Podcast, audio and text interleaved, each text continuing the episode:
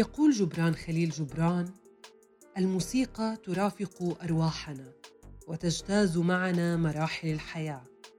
تشاطرنا الارزاء والأفراح وتساهمنا السراء والضراء وتقوم كالشاهد في أيام مسراتنا وكقريب شفيق في أيام شقائنا. الاء تكروري عازفة فلوت عاشت حياتها مع الموسيقى من أيام ما كانت طفله لليوم. وهي أم ومعلمة. لسه بتشوف كل زاوية بحياتها نوتة موسيقية. رح تحكي لنا قصتها القصيرة. وكنت محظوظة إنه أنا آه، انولدت في عائلة جدا جدا آه، آه، بتحب الفنون والموسيقى وكمان كان في شغلة كتير كويسة إنه أنا أبوي كان طيار بسلاح الجو وهذا الإشي أعطاني فرصة إني أنا أدرس في مدارس في الأردن مختلف مناطق بالأردن وبرضه في دول تانية غير الأردن. لما كان عمري ست سنين كنا عايشين في بريطانيا وهون بلشت زي ما تقولي الرحلة تبعتي بالموسيقى. بالمدرسة المعلمات كانوا يحكوا لأهلي دايما إنه أنا كتير آه، بتفاعل معاهم بحصص الموسيقى و... وعندي أذن موسيقية يعني. وهذا الإشي ما كان كتير آه، أهلي مستغربينه لأنه أنا في البيت دايما بغني آه، أي أغنية بحطوها بغنيها بتلاقوني يعني دايما يعني متفاعلة معاهم يعني بموضوع الموسيقى. فبابا قرر إنه يجيب لي أول آلة موسيقية اللي هي آه، الأورج. وكان عبارة عن أورج يعني يدوب أكتاف ونص يعني كتير صغير. بس والله هذا الأورج لهلأ موجود عندي. وعزفت عليه كتير. فكنت أي أغنية أسمعها تلاقيني أروح وأبلش أعزف عليه وأطلع الأغنية اللي, اللي بدي إياها يعني. وبعدين بالمدرسة آه، عرضونا لآلة الريكوردر آه، اللي هي آلة مدرسية آلة نفخ. وبلشت أعزف برضو مع المدرسة بحصص الموسيقى مثلا بحفلات المدرسة مع مع الطلاب التانيين يعني.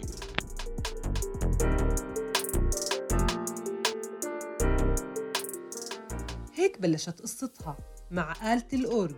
وباهتمام من الأهل والمدرسة صارت تكبر أكتر وأكتر الموهبة.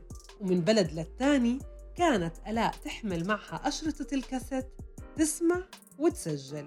كنت كتير أسمع موسيقى وأغاني مثلا زي من أم كلثوم وعبد الحليم وعبد الوهاب وطبعا آه، ما بننساش الطرب اللبناني. آه، ملحم بركات آه، يعني صباح فخري مثلا. يعني كثير كنا نسمع أشياء. يعني يعني أهلي بحبوا يسمعوا موسيقى وإحنا كنا نسمع معاهم. ف... فكنت دائما أغني وأسجل صوتي. أيام ما كان في مسجلات تسجيل الكاسيت هدول أسجل صوتي وأغني. يعني لهلأ عندي أشياء منهم إشي عن جد الواحد لما يقعد يتذكر بصير يضحك. يعني كيف كان. كل ما أكبر يكبر حجم الآلة ودائما الطابور الصباحي لازم أنا أكون موجودة فيه وأعزف فيه السلام الملكي. وموطني وخافق في المعالي ورغم إنه كل ما كبرت كانت الآلة تكبر بس أبدا ما كان الفلوت جزء من حلم ألاء اللي انتقلت لتعيش بأمريكا مع أهلها المدرسة طلبت منهم إنهم يختاروا آلة ليتدربوا ويعزفوا عليها. وقتها كان ببالها آلة تانية تماماً.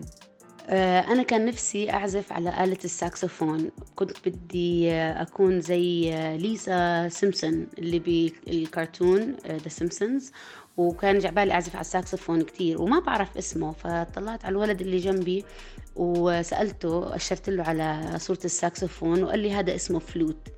ففعليا أنا كتبت على الورقة فلوت وأخذت الورقة للبيت عشان بابا يوقعها.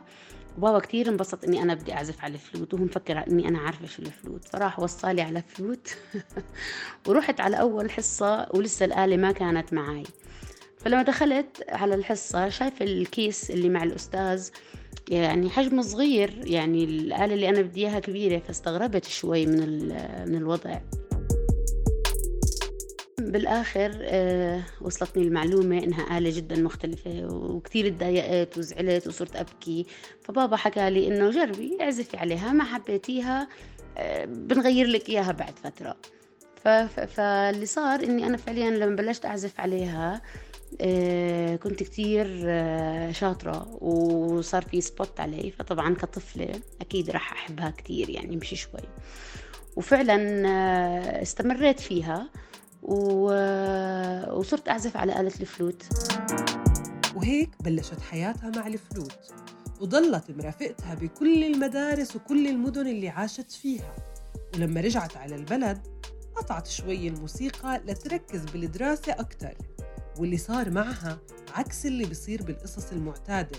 إنه ألاء كانت بدها تكمل دراستها الجامعية بتخصص مش فني بس أهلها نصحوها بالعكس. كان حلمي أدرس علوم سياسية. طبعا فكرة من العلوم السياسية بالنسبة لي كانت إنه عشان أصير في يوم من الأيام سفيرة وأظني أسافر كل العالم. فبابا فعليا هو قال لي أنا ما راح أمنعك بس إنه سيبك من السياسة. السياسة يعني ما راح كتير تنفعك ودرسي موسيقى. فقلت له يعني ما بعرف أنا حابة كتير السياسة قال لي يا بابا الموسيقى هي اللي رح تسفرك. ادرسي موسيقى وأنا بوعدك إنك رح تكوني كتير مبسوطة. فبسبب إنه عندي آلة الفلوت بعزف على آلة الفلوت وكان في عندي تفوق موسيقي آه، كنت أشارك يعني على مسابقات على مستوى المدارس وهيك وكنت آه، يعني أجيب مراكز أيامها. فانقبلت بجامعة اليرموك آه، أدرس تخصص آلة الفلوت.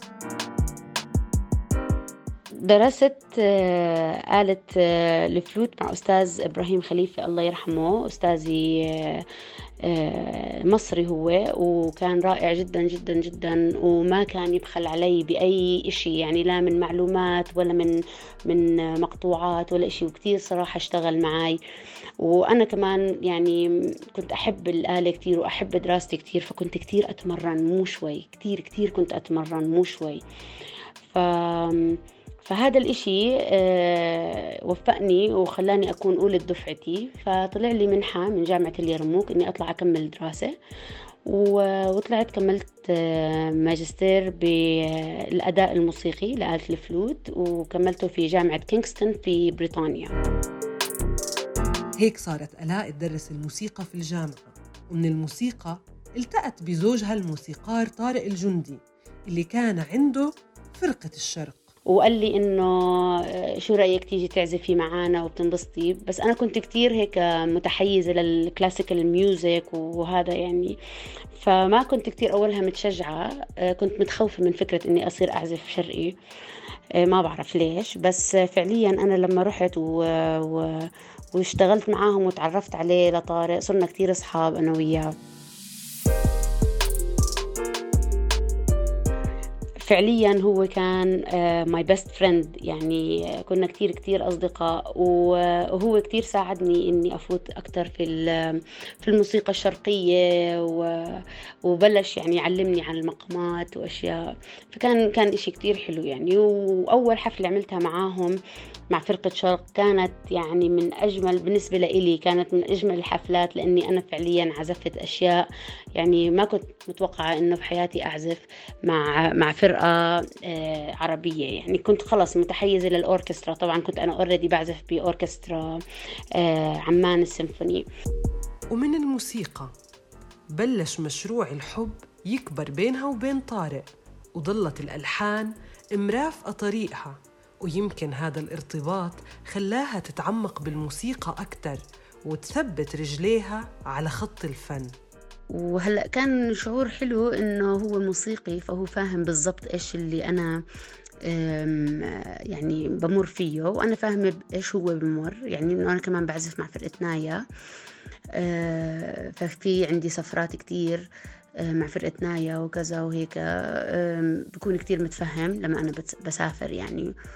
وأنا نفس الشيء بالنسبة له لما يكون في عنده مثلا solo concerts أو طالع مثلا duet هو وناصر سلامة أو هو واي حدا تاني يعني.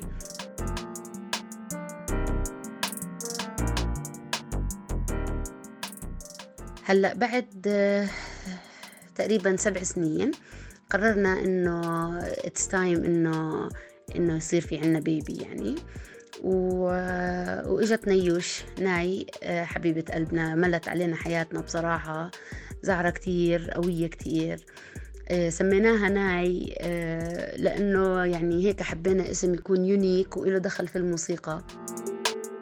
التفاصيل اللي كلها حياة وفرح بحياة ألاء ما بتعني إنه الأشياء كانت سهلة فالتحديات اللي واجهتها كبيرة وكتيرة. بسبب الآلة اللي أنا بعزفها اللي هي الفلوت الفرص ما بتكون زي لما الواحد مثلا بيعزف فايلن أو بيعزف آه، على تشيلو أو, أو, أو أي آلة وترية مثلا. لأنه بالأوركسترا إذا بتنتبهي دايما الأعداد تبعت الآلات الوترية كتير أكتر. بس مثلا الود ويندز الآلات النفخية عددنا قليل. وأصلا إحنا قلال في البلد اللي بنعزف يعني. فما يعني ما في إلها فرص زي الآلات التانية. طبعا في كتير واجهت شغلة كانت مش كتير حلوة أول ما بلشت بدي أدرس موسيقى. للأسف عنا المجتمع مش كتير يعني بتقبل فكرة إنه حدا يدرس موسيقى. بس أنا الحمد لله يعني أهلي كانوا معي يعني بهذا الموضوع. كثير ناس يسألوني مثلا شو بتدرسي؟ أقول لهم موسيقى. أول جملة يعني أو أول كلمة أسمعها شو بدك تطلعي؟ رقاصة. فيعني في عندهم شوي هيك نظرة دونية للموسيقيين مع إنه أنا كثير بحاول يعني أني أفهمهم إنه الموسيقى هي هي علم وقد ما الواحد يتعلم فيها رح يضل في أشياء جديدة ممكن ما بيعرفها وبده يضل يتعلم طول حياته لأنه كل ما يطلع إشي جديد لازم الواحد يضل يتعلم عشان يضل أب تو ديت التحديات اللي واجهتها ما وقفت لحد هون لأنها انتقلت من التعليم بالجامعات للتعليم بالمدارس وجربت مدارس كتيرة كانت تعتبر إنه الفن مش إشي أساسي. وكانوا الأهل يرفضوا يعلموا أولادهم موسيقى لقدرت تلاقي بيئة تعليمية ومدرسة مناسبة. وما وقف شغفها لهون بلشت تشتغل أعمال تطوعية بتعليم الأطفال الموسيقى. وكانت هاي واحدة من أهم وأحلى المحطات بمسيرتها المهنية.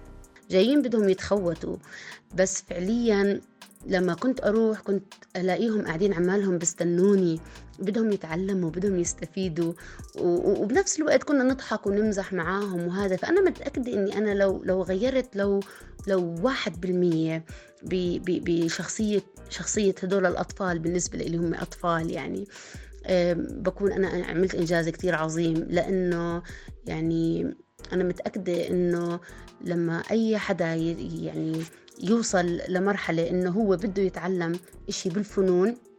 هذا معناته إنه شخص يعني بحب الثقافة وبحب إنه يطلع مثلا من مجتمع منغلق ل, ل يعني لمكان أحسن. طبعا العلم هلأ يعني أكيد هلأ يعني بلش ينتشر أكثر إنه مثلا صار في عندنا music therapy بالبلد.